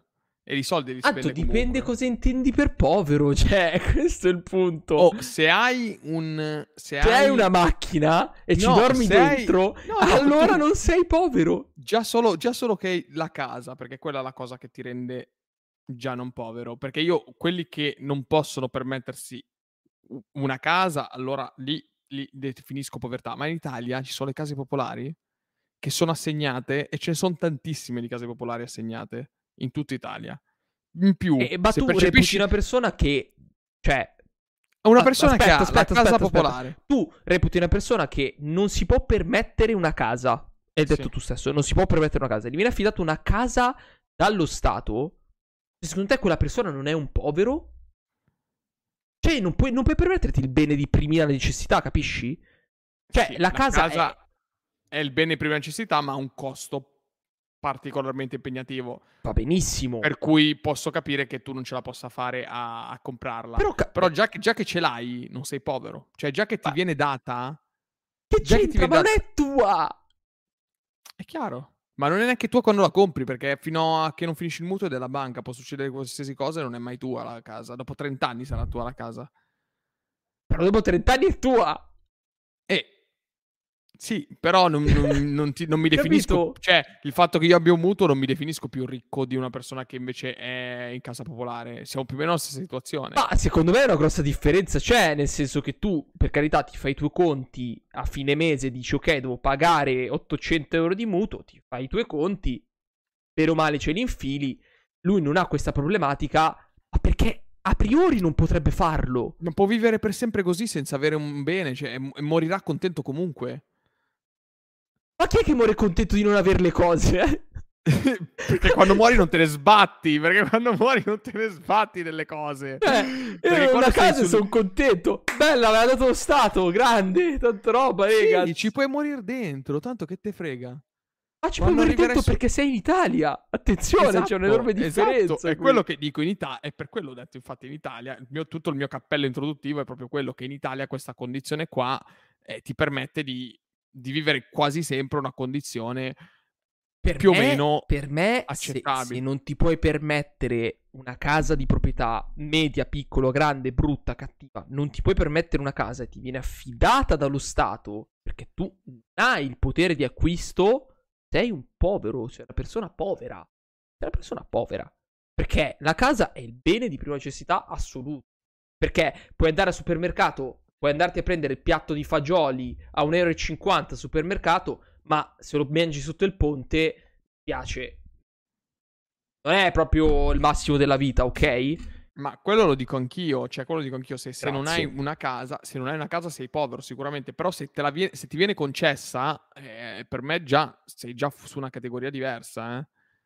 Anche se non te la puoi comprare tu, ma ti viene concessa, per me sei già io su capisco, Io capisco questa cosa sulla, su, sulla sanità. Lì sono d'accordo. In certo senso, persone poi... di qualsiasi genere vanno al pronto soccorso per n motivi per stare sì, lì stai ma- e vengono se stai male male se stai male male non paghi il ticket cioè un conto se vai lì e non stai male e allora ti tocca pagare 25 euro di ticket perché sei eh, bollino bianco quello che è codice, codice bianco però se tu sei povero, non ti puoi permettere visite mediche, eccetera, ti viene un'ulcera fulminante e ti portano al pronto soccorso, quello è un codice giallo, rosso, quello che l'è, e ti viene garantita la completa cura, guarigione. Ma ti dico che lo stato assistenzialista, ma e lì sono d'accordo, ma se mi danno la casa, cioè, atto, sono comunque povero. Cioè, Ragazzi, Vabbè, oh. il, il, discorso qual è? Il discorso qual è? Che anche se ti danno la casa e sei povero, tu comunque i soldi li spendi perché qualcosa hai qualcosa ti arriva, non so, farai qualche lavoretto in nero, farai qualcosa... Ok, tu fai qualche lavoro che non ti permette di pagarti 800 euro di mutuo al mese, perfetto. Ci, ti viene concessa una casa come casa popolare, benissimo. Ti fai i tuoi lavoretti in nero, quello che vuoi, poi i soldi li spendi. Perché non te li metti da parte sì, per ma capisci, che ma capisci che il potere di acquisto della persona che ha la casa popolare e che guadagna quel minimo per non potersi permettere di avere un mutuo non è il potere di acquisto di, di, di te che vai a lavorare tutti i giorni o di Chiaro. me che vado a lavorare tutti i giorni. Ma la somma di tanti piccoli così crea quello che è comunque un'inflazione. capito? L'inflazione è comunque un continuo richiedere beni, è un continuo richiedere beni che continua ad aumentare di prezzo perché c'è scarsità. Sì, ma torna, torna, cioè secondo me torni a l'esempio dei farmers di merda in Olanda, cioè ti accanisci su un problema inutile. Cioè, non è colpa dei poveri che spendono quel minimo che no, hanno se c'è l'inflazione. No, no cazzo. Non sto dicendo quello, sto dicendo, sto dicendo come fai a confrontare quello che succede negli Stati Uniti d'America con noi? Cioè, come fai a trovarti... Cioè, negli Stati Uniti d'America dicono adesso per l'inflazione licenziamo e le aziende stanno licenziando. Netflix, Google, Amazon, eh, Facebook, tutti che licenziano gente. Perché l'obiettivo delle banche centrali americane queste uh, si lamentano di qua, ci sarà un periodo di licenziamenti, la gente se ne sta a casa, probabilmente richiederà diciamo il minimo, eh, si, si, spenderà il minimo di quello che è, ma in Italia come fai a fare una roba del genere? Che comunque la gente si prende l'iPhone in leasing piuttosto, piuttosto che non prenderselo. Cioè, come, come fai a combattere l'inflazione da, da, questo punto di vista in Italia? Non puoi. Cioè, è una cosa non reale. Cioè, c'è una piccola anche, secondo me, digressione legata a il numero di popolazioni. Cioè, nel senso, gli Stati Uniti d'America che stanno facendo questa cosa vantano nel 2021, rapidamente, sì. di 332 milioni di persone, a livello di popolazione. Lavoratori, Quattro. non lo so. Cinque volte l'Italia, quindi. Molto di più. L'Europa è letteralmente il doppio. L'Europa Europa, popolazione europea, è... In Italia di... siamo 60 milioni in Italia. Forse anche 70. La popolazione europea... No, 60 milioni, noi siamo 60 milioni. Okay. Siamo. La popolazione europea è di 746. Cioè 330 contro 746, ok? Per eh. cui l'Italia ha comunque un peso minore da questo lato a livello di politiche cioè, se licenziano 200.000 persone negli Stati Uniti d'America, in Europa sarebbero 400.000. In Italia sì. quante potrebbero essere? 10.000? 10.000 persone? In tutta Italia? Sono tanti? Sì, sono sì. pochi? Non lo so. Cioè, capito? È anche la scala di impatto di questa roba. Popolazione europea, vediamo. 146 milioni. Esatto. Qual è il, il paese eh, più popoloso? Per curiosità. La Germania? Ania, penso. Beh, non so dove si vede. Densità di popolazioni? Sì, vabbè, sarebbe da vedere. Ah, no, beh, sì, Russia, paesi... No, oh, so. Inghil... Inghilterra... No, sto guardando un'immagine che densamente popolato d'Europa. Inghilterra, forse o Germania. Eh, Regno Unito. Mm, no. Mm, ce la facciamo o dobbiamo spaccare tutto? eh, la Germania con 81 milioni di persone.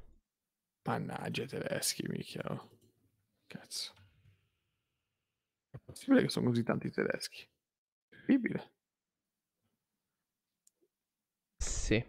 Vabbè, comunque è una regione anche abbastanza grande la Germania. Sì, la Germania, poi segue la Francia, il Regno Unito e l'Italia. Vabbè. Siamo comunque... il quarto paese, perché non sto contando la Russia, ma vabbè. Vabbè, sì, incont- incontabile, cioè la Russia saranno, so quanti saranno. 100 milioni. 140 cioè. milioni. Un paese così vasto, porca miseria, quanto è grande la Russia. Beh, considera che tra... la cosa che fa ridere di, questo, di questa piccola digressione era la densità, appunto, dove si passa dalla Germania 228 abitanti per chilometro quadrato alla Russia che ne ha 9. Okay. E cioè... dove tra l'altro l'Italia è uno dei paesi più densamente popolati. Sì, quello sì, cioè l'Italia è piccolina Il come regione. Il terzo paese più densamente popolato, dove hai Germania, no, Francia, eh, Regno Unito, Germania e poi Italia. Madonna. Regno Unito con 226 abitanti per chilometro quadrato. Madonna. Ci sta. Digressione, piccola digressione culturale del, della cosa per... Sì, con- in conclusione a questo ragionamento qua, allora, noi è un tema, almeno che io ho iniziato a portare da settembre, questo tema dei licenziamenti, e dico sempre che guardare agli americani sia importante perché in qualche modo anticipano dei trend. Cioè tutto quello che succede negli Stati Uniti è un anticipo di quello che poi a cascata arriverà in Europa, arriverà in Italia, eccetera. Per cui è giusto rimanere informati e visto quello che sta succedendo anche un po' prepararsi, no? dal punto di vista finanziario, dal punto di vista di posizione lavorativa, cioè valutate bene in che azienda siete, valutate bene qual è il settore in cui siete, dove operate, se c'è la possibilità di fare un movimento in un'altra azienda, eh, insomma, queste, queste, tutte queste informazioni per dirvi che guardate bene il vostro ruolo, quello che fate, dove lo fate e come lo fate, perché appunto prima o poi, anche se l'Italia è un paese assistenzialista, e per cui non rimarrai a casa, ma ti verrà data la NASPI, ti verrà data la disoccupazione, quello che vuoi, potrebbe eh, succedere che anche in Europa magari arrivino dei, dei tagli simili. Secondo me non verrà mai forzata il licenziamento in Europa perché è un sistema diverso, non è un sistema federale come gli Stati Uniti d'America. È più un sistema legato alla tassazione in questi è casi. È più un sistema cioè... legato alla tassazione, però allora l'Europa comunque colpirà su altre cose comunque. Sì, cioè, cioè la prima cosa che mi viene, mi viene da pensare è se vuoi evitare che le persone acquistino, gli aumenti il prezzo in maniera spropositata. Cioè, sostanzialmente, esatto. Se il nuovo iPhone costa 1500 euro, io te lo metto fuori a 2005 con un rincaro di 1000 euro. Forse ci fai due volte un pensiero. Ci sarà la gente che lo comprerà lo stesso, assolutamente sì. Però, diciamo che Esatto, quello che adesso sta succedendo è un po' il mercato immobiliare. Adesso voglio andare a vedere il prezzo al metro quadro, vediamo il prezzo al metro quadro delle case qua in zona se, se è sceso. Eh sì, comunque un po' sceso. Rispetto a un anno fa che stava su 2000, ad esempio, sto guardando Paderno Dugnano a caso, 2000 euro al metro quadro un anno fa, adesso siamo sui 1900, che tu dici, vabbè, 100 euro fa differenza, però cioè, ti fa capire che il trend è ribassista, cioè è un trend che sta scendendo, è un trend che scende. Quindi se siete poveri e avete la casa popolare, questo è il momento buono per acquistare, ricordatevelo. Questo è il momento buono per acquistare, no, ma se, se avete la casa popolare, ma che ve frega, rimanete in casa popolare fino, a, fino alla morte, che cacchio, cacchio te ne frega. Secondo me quello è il top. E nulla, non ho, non ho altri argomenti, o meglio, ho scritto un bel thread su Twitter su come, su come prendere le decisioni però non so se vogliamo parlare di quello, vogliamo fare gli ultimi 15 minuti un po' più rilassati magari quello lo, lo, tra- lo trattiamo la prossima volta. Dipende se abbiamo 15 minuti rilassati. Eh beh, abbiamo un po' di LinkedIn Boomer che avevo caricato su, su Drive, ne avevo caricati un paio. Secondo me, magari. Io mi sono già che... pentito di aver fatto questa roba, ragazzi. Pazzesco. Perché? Vuoi fare LinkedIn boomer? Pazzesco. Eh. Io lo so per 30 secondi, cioè per Eh, 10. vai tranquillo. Cosa? Ok. Io ho caricato un paio di LinkedIn boomer, ci possiamo fare, cioè LinkedIn boomer, che poi per me sono LinkedIn boomer, magari per qualcuno non lo sono. Ma la verità è che la grande idea che ci aveva dato il Davide era buona, solo che non bazzico le offerte di lavoro da troppo tempo, amici. Invece Antonio che cerca offerte di lavoro ma poi non le pubblica, perché si spauracchia. No, in verità non... Allora, ne ho trovata una, me l'aveva mandata la Vale di, di proposta di lavoro de merda, ma devo, devo, ancora analizzarla perché era bella lunga, era impegnativa, quindi devo, devo analizzarla bene e poi dopo la carico anche quella. Eh, ma... E lo so? Ma sono tutte quelle... È tutto nuovo? Sì, sì. What fuck? Sì, beh, alcuni sono, sono uguali, mi pare due screenshot sono identici. Allora, fatemi a ah, merda. Non c'è... E non ho le scene fatte. Ma, ah, cioè, le fai... scene, le, le, cam. Aspetta, aspetta, dai, le mettiamo su al volo. Tanto tu eh, sì. intrattieni. Okay. Fai il gioco delle palline, che ne so, fai il giocoliere. No, di cos'altro, di cos'altro posso parlare di quest'ultimo, di quest'ultimo periodo? Ehm, posso parlare di qualcosa di un po' più leggero, che riguarda anime giapponesi, visto che Ecco. comunque è una cosa carina. Ho visto il film Jujutsu Kaisen Zero, Mm. che è molto acclamato, è stato al cinema, è stato, è stato rimandato anche più volte, nel senso che è stato ottenuto al cinema per più volte proprio perché la gente andava a vederlo. Devo, dirlo, devo dire che è carino, mi è piaciuto. È, è godibile anche senza aver visto la serie. Non c'è bisogno di È aver visto la prequel, serie. per- no? Sì, è un Dovrebbe prequel. essere un prequel? È un prequel, però i personaggi non ti vengono spiegati. Cioè, nel senso che sono dei personaggi Poco che poi dopo nella serie vengono approfonditi molto di più. Ehm, E, per cui è godibile come, come anime.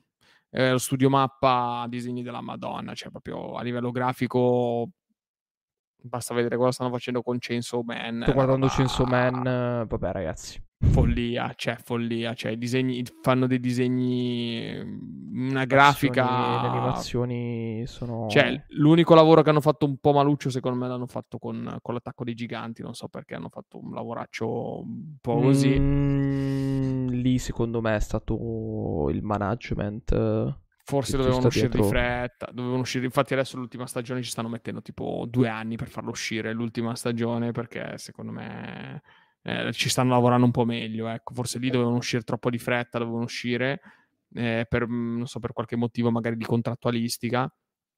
E niente, Jujutsu Kaisen Zero secondo me interessante.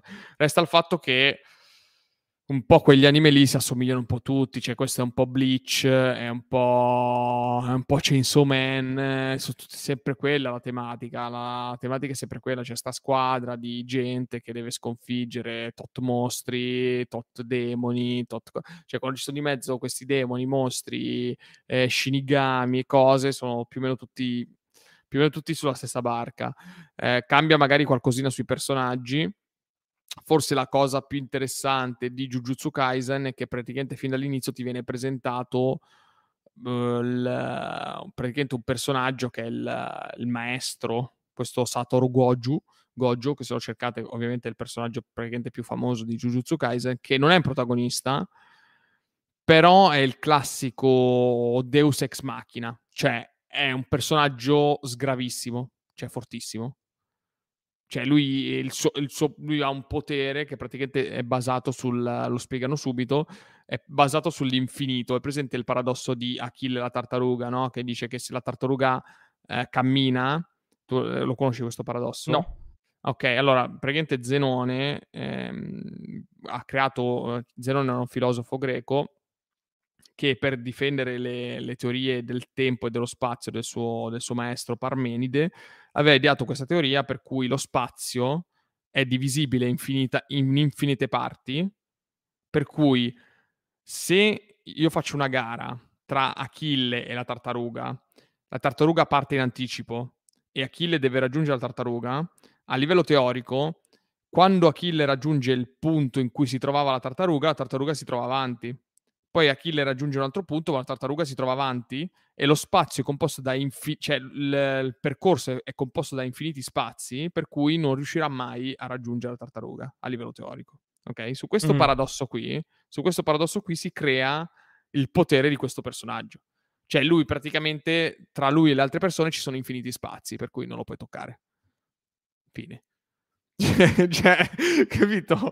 Cioè, bellissima sta roba, bellissimo, eh, cioè, fighissima, animazione della Madonna, lui potenti, però fin dall'inizio ti dicono praticamente questo è il Deus ex machina, cioè che quando la situazione si fa dura, tanto c'è lui che comunque è, è immortale praticamente, quindi cioè, rispetto dico, agli altri anime dove di solito il protagonista fa sempre fatica all'inizio, cioè fa, C'è cioè, un'evoluzione, c'è un'evoluzione. studio.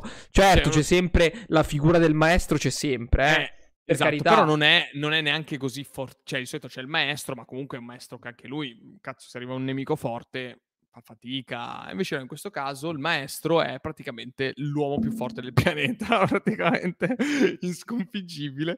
Potere della Madonna, c'è un'idea veramente folle. Chi l'ha pensata è veramente veramente folle e, però dici vabbè ci sta eh, divertente cioè mi viene in mente soltanto One Punch Man come cosa, cioè che fin dall'inizio ti viene, ti viene detto che praticamente lui è, E Saitama.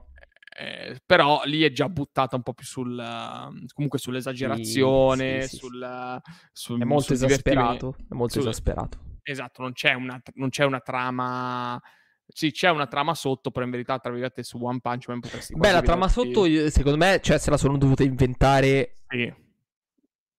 per poterlo tirare avanti, eh. Cioè, Sì, io ho questa perché idea. certa perché a una certa lui praticamente ogni puntata fa le stesse cose praticamente. Però hanno creato un po' una una trama su di lui, sul personaggio che fa ridere, eccetera, No, eccetera, eccetera. la notizia rispetto agli anime giapponesi, se non vi è arrivato, è che l'11 venerdì scorso, 11 novembre, è uscito nelle sale giapponesi il nuovo Ah, film sì. di Makoto Shinkai. Sì. Ok? Per cui siamo in attesa. Si tratta di 2023 per noi in Italia. Non è ancora Speriamo la che data Dynit d'uscita. e Nexo Digital portino il film il più il prima possibile. Vediamo, Inta vediamo. intanto in questi giorni al cinema c'era Sword Art Online, la seconda parte del Chipponi. di di Sword Art Online Progressive, che non sono riuscito ad andare a vedere, lo lo recupererò poi. Chipponi. Ma sì, tutto sommato anche quello è stato un anime che ha fatto ha fatto la sua storia per certi versi, su certi su certi aspetti. Va bene dai, facciamo gli ultimi LinkedIn boomer, così ci facciamo 2 risate. Parti da quello che vuoi, pescane una a caso. E questo è uscito, il primo. Non è che posso farci tanto. Allora, c'è un'immagine sotto. Non so se è importante, non so se non è importante. Però se, Ehm, se la zoom non no. si legge. Ah no, sì, perché c'è il Duomo di Firenze, ma Sì, che tra l'altro l'hai tagliata. Per cui Sì, era giusto per far capire, ho ne ho preso un pezzo perché almeno mi ricordavo cos'era, se no non se no non mi sarei mai ricordato cos'era. va bene. Vabbè, comunque. do- dovrebbe essere a schermo. l- si dovrebbe leggere abbastanza. È un po' piccolino, mi spiace. Sì, da telefono è un po' un disastro. Ma Lo leggo io, lo leggo io. Ci hanno messo 72 anni a costruire questo capolavoro e noi siamo abituati a volere tutto e subito. Ovviamente parlano del Duomo di Firenze. Sabato era a Firenze e mi sono ritagliato qualche ora per stare solo e riflettere. Ho capito che il problema non è l'obiettivo. Siamo noi che continuiamo a raccontarci la solita storia. Lunedì inizio, a settembre vado in palestra, l'anno prossimo mi metto in riga, giuro questa è l'ultima volta. E questo succede perché spesso ci vediamo come in un vicolo cieco senza possibilità di scelta o di agire. Spesso non consideriamo che c'è vita avanti a noi e che guardarsi indietro è solo l'ennesimo modo per convincersi che non è colpa mia se. Per questo eh, ehm, è stato costruito così il Duomo, non con, le chiacchiere con i, non con le chiacchiere con i problemi, ma con i progetti e le soluzioni. Come diceva Confucio, il miglior momento per piantare un albero era vent'anni fa, il secondo miglior momento è adesso. Adesso- Smetti di guidare la tua auto guidando il finestri- guardando il finestrino retrovisore, la vita è avanti che ti aspetta. Che c'entra? Agire e non mollare, questa è la formula giusta. Come per il Duomo i capolavori richiedono tempo ed edizione, sei d'accordo? Cioè, Ma che c'entra? no, è un... Io, boh, è un cioè, quando- pacciugato. Sì, è un pacciugato tremendo di... di... mm, Cioè, l'incipit, per carità, può, ess- può essere anche condivisibile, no? Come idea. Però, tipo, ho capito che il problema non è l'obiettivo e poi mi dici lunedì inizio, settembre. Che c'entra? No, io non, non- ho proprio capito il senso di fare un post del genere, cioè mm, è un pensiero particolarmente sconnesso che non ha... no, non il ha post è sconnesso. Cioè, il pensiero- post. Sì, il post è completamente sconnesso. Magari questo si è seduto davanti al Duomo di Firenze e ha detto, cavolo, il Duomo di Firenze ci ha messo 72 anni a Che farlo. tra l'altro mi sembrano pochini, 72. Cioè, infatti, però vabbè, mm, ci sta, ci ha messo 72 anni, benissimo. E noi invece continuiamo a dirci lunedì inizio, da settembre vado in palestra. Che c'entra? Ho mi capito che c'entra. Che c'entra che il Mm. Brunelleschi ha voluto fare la doppia cupola? Ma che c'entra? Ma non c'ha scritto. Mm, Cioè, dici che, l'obiettivo del Brunelleschi era così ambizioso da dire. Che, che- che c'entra? Ma poi non l'ha scritto. Cioè, lo sto, lo sto mettendo io. Sì, poi, poi dice, puoi scegliere, puoi scegliere di sbattere la testa contro il muro oppure puoi scegliere di guardare dall'altra parte e spianarti la strada. Ma, eh... Ma perché c'entra, c'entra col vicolo cieco, no? Sì, ma ok, ma sei in un vicolo cieco per forza di sbattere la testa contro il muro? Cioè, nel senso, come diciamo sempre, eh, non puoi star bene dove stai, comunque in generale. Cioè, o, o ti senti in un vicolo Eh cieco. no, perché se tu stai bene dove stai, perché stai guardando nello specchietto retrovisore. Cioè, è, è- è quello il fatto. Io sono un promotore, chi ascolta questo podcast lo sa, chi mi conosce lo sa, io sono un promotore del cambiamento, del guardarsi attorno, del migliorare, miglior- eccetera, eccetera. Però comprendo anche che se fossimo tutti così, sarebbe un mondo eh, estremamente complicato da gestire, nel senso che ci devono essere persone che comunque gli piace eh, stare dove sta. Cioè, è anche giusto così, cioè, ognuno ha i suoi obiettivi. Se uno dice a me, a livello, ovviamente questo sembra un, tema più legato al lavoro, ovviamente questo post mi sembra molto legato al lavoro, alle scelte di vita. Se comunque ti piace come stai e dove stai, ti piace stare in Italia, ti piace stare dove stai, ah, questa seconda immagine, eh, prendi la seconda che c'è anche il commento, perché il commento fa più ridere. Il primo commento del post di questa, di questa immagine. Se, se si riesce a vedere, perché è più che altro l'ho preso per il commento. Vediamo se si riesce a leggere. E comunque sì, dicevo...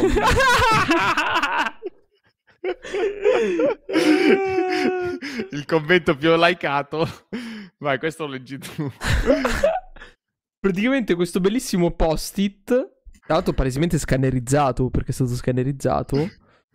I veri leader creano team con persone più talentose di loro. Tre punti esclamativi. Il commento mi ha spezzato ancora con queste stronzate dei leader, senza punti, senza maiuscole, non frega niente. Eroi, questo è perché LinkedIn è il posto della frustrazione, cioè il vero, il vero, uh, come, lo, come, lo, chiamiamo, il, gruppo della, il vero gruppo, gruppo della, della frustrazione, frustrazione, è LinkedIn, raga, cioè ogni post... Marcello Serra, mio padre, mio padre. Ogni post è pieno zeppo di gente frustrata che comunque deve far sapere il suo pensiero. Però io mi trovo d'accordo con lui, nel senso... Sono d'accordo. Comunque, 146 commenti, 306 condivisioni. Il primo post che mi è apparso tra i più rilevanti, ancora con queste stronzate le ride. Giuro che non l'ho cercato, cioè, cioè il primo che mi è apparso. Cioè. Più rilevanti, tra Bene, e adesso ve lo posto. Allora, questo è complicato, nel senso che è, è da capire. Mm, potrebbe essere un po' una boomerata, cosa... potrebbe non essere. Io leggo sopra, sono a metà tra Van Gogh e Magritte e io... Vabbè, va bene. sì, ormai ognuno scrive la propria descrizione a caso. Allora, Pazzesco. questo è un, po liber- è un po' libera interpretazione, per cui eh, dite, dimmi anche tu cosa ne pensi. Allora, il 30 agosto ero una donna amareggiata che si chiedeva del perché il mio contratto non fosse stato rinnovato dopo un anno di lavoro. Nei 18 giorni successivi ho effettuato 8 colloqui, alcuni suddivisi in più fasi. Cinque di questi hanno avuto esito positivo con proposta di contratto e inizio più o meno immediato. Cinque contratti in due settimane. Ho accettato la proposta di questa azienda al volo perché era una di quelle in cui avrei voluto investire il mio tempo e il mio impegno. Durante questo colloquio ho parlato anche del mio tempo libero e ho incluso mia figlia. La recruiter, invece di chiedermi come l'avrei gestita, mi ha detto con un sorriso: Ti faccio una domanda è già entrata nella fase delle Barbie. La cosa mi ha fatto davvero sorridere e sentire a mio agio. Improvvisamente ho trovato la risposta a tutti i perché che mi trascinavo dietro. Questa volta la scelta è stata reciproca e sono pronta per iniziare ancora. Cioè, l- il post si incentra sul fatto che questa signora ha ricevuto 5 contratti in due settimane e è andata dove la recruiter eh, praticamente gli ha fatto una domanda sulla figlia e sul tempo libero. E di per sé è un post un po' controverso, cioè l'ho voluto mettere comunque perché eh, da un lato secondo me è un po' un'esagerazione, cioè un po' un'esagerazione, una roba del genere, cioè scegliere in base a una roba del genere perché magari mhmm, occhio perché no, beh, becca, però cioè... parla di scelta reciproca. Comunque sì, era già occhio che, ti sei, cioè, occhio che i recruiter, cioè devi stare molto attento perché non è che, eh, cioè anche loro devono vendere la loro azienda. Cioè, mhmm, in un certo qual senso io non sarei cioè, non abbasserei così tanto la guardia. Poi magari eh, forse la mia deformazione. Ma vogliamo parlare del gender? È qui che volevi arrivare? Eh? eh? Che le Barbie sono per forza la donna? È no, qui che volevi arrivare? Esatto, ah, no. esatto. No, no, eh. a parte quello che perché non poteva giocare con le macchinine, forse. Cioè, so, esatto, capisci? Sì, sì, è un post su certi versi con, controverso, ma io soprattutto controverso sul recruiter, perché ricordiamo, cioè almeno io penso che il recruiter non è comunque un tuo amico. Cioè, mh, no. Mhmm, non è tuo amico il recruiter. Cioè, se anche ti fa delle domande, sì, magari può, può essere lui più bravo, ma non vuol dire che rappresenti l'azienda. Occhio, perché... Verissimo. Cioè, ti, ok, ti, hai parlato del tuo tempo libero con il recruiter, perfetto. Poi vai in azienda e ti trovi il capo che non gli frega un cazzo del tuo tempo libero e Verissimo. figlia, eccetera. Cioè, per cui mm, occhio, non, non, ne sarei così fiera. E, e, poi c'è l'ultima foto, che è quella subito dopo, col commento del, del primo, primo commento di questo personaggio che eh, devo ancora approfondire. Eh, devo conf- devo... perché già il titolo, già, il, già la descrizione di questo Bruno eh, è un facilitatore di endorfine, già scritto. What? Ma in che senso? Ma poi e... un po' troppo emoji, signor Bruno. Poi è scritto: Buongiorno consiglia. Intanto complimenti per il nome che porti, che è già una professione in sé. Ho come la sensazione che tu sia una persona solare, che se la vita ti piove addosso tu indossi i tuoi stivaletti gialli e salti con il sorriso tra le pozzanghere. Se è così come avverto, sono fortunato ad averti nella loro vita, sia tua figlia che i tuoi titolari. In bocca al lupo per tutto quanto, un abbraccio luminoso. Raga, LinkedIn dovrebbe essere un, un, social network un po' professionale. Un po' dico, dovrebbe esserci un po' di professionalità minimo. Io abbraccio chiedo, luminoso. Io richiedo un minimo, sinceramente. Signor Bruno, bravissimo, eh, complimenti, sicuramente fa parte del tuo personal brand, del tuo lavoro, sei un facilitatore di endorfine, sicuramente con questo post hai schizzato eh, la glicemia no, endorfine. schizzato no, eh, per favore. L'endorfina a manetta, però, eh, boh, io, cioè tu, questo, io dico, le persone che scrivono un commento pubblico, è come se tu realmente dicessi quella cosa lì davanti a migliaia, cioè tu davanti a migliaia di persone ti alzi col microfono e dici queste parole qui. Ma le diresti davvero in questo modo? Beh, le unità tastiera esistono, Anto, ci sono, ci sono sempre esistiti. Cioè, comunque ci metti nome e cognome, la tua faccia, il tuo indirizzo, il tuo, il tuo, il tuo... Cioè, LinkedIn è una roba un po' diversa, cioè non è eh, Twitter che ti puoi fare il profilo con eh, l'immagine della scimmia, CryptoMonkeys e un, una roba del genere commenti post della gente. Cioè, puoi farlo, LinkedIn... puoi farlo anche su LinkedIn, però la gente eh, è talmente capisce. tanto boomer che non gliene frega un cazzo. Sì, ma si capisce se uno è fake o no, secondo me. Ma io dubbi su signor Bruno ce l'avrei lo stesso, anche se vedo una faccia, eh. Mm, non lo so. Vabbè, comunque abbiamo spazzolato anche i i LinkedIn boomer di questa settimana. Ringraziamo tutti i nostri ospiti de- dei boomer che ci regalano, ci regalano questi momenti, queste pillole. Qual è stato il tuo preferito di questa sera? Eh no, il commento era impattibile. il commento era impattibile. Cioè, ancora queste ancora stronzate dei boom, dei leader. Ma che cazzo. Commento insuperabile. Va bene.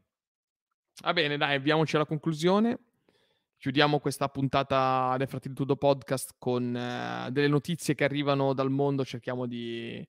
Eh, prossimamente ne parleremo. Vediamo di capire cosa sta succedendo adesso. Polonia, Nato, Russia. In questo momento stiamo leggendo delle informazioni del genere. Non abbiamo parlato appositamente perché non abbiamo approfondito. Prossimamente ne parleremo sicuramente. Eh, rimanete, il mio suggerimento è sempre quello: rimanete aggiornati il più possibile e nulla. Vai con la conclusione vi metto su landing. Eh, come sempre ci trovate su fratellitudo.com per tutti i nostri link social.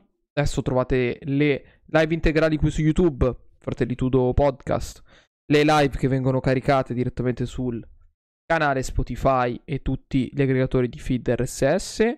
Come sempre, il miglior modo per sostenerci è quello del passaparola, quindi parlatene con chi volete, parlatene tra di voi, informatevi informatevi che è sempre importante e poi ci vediamo martedì prossimo, sempre in live.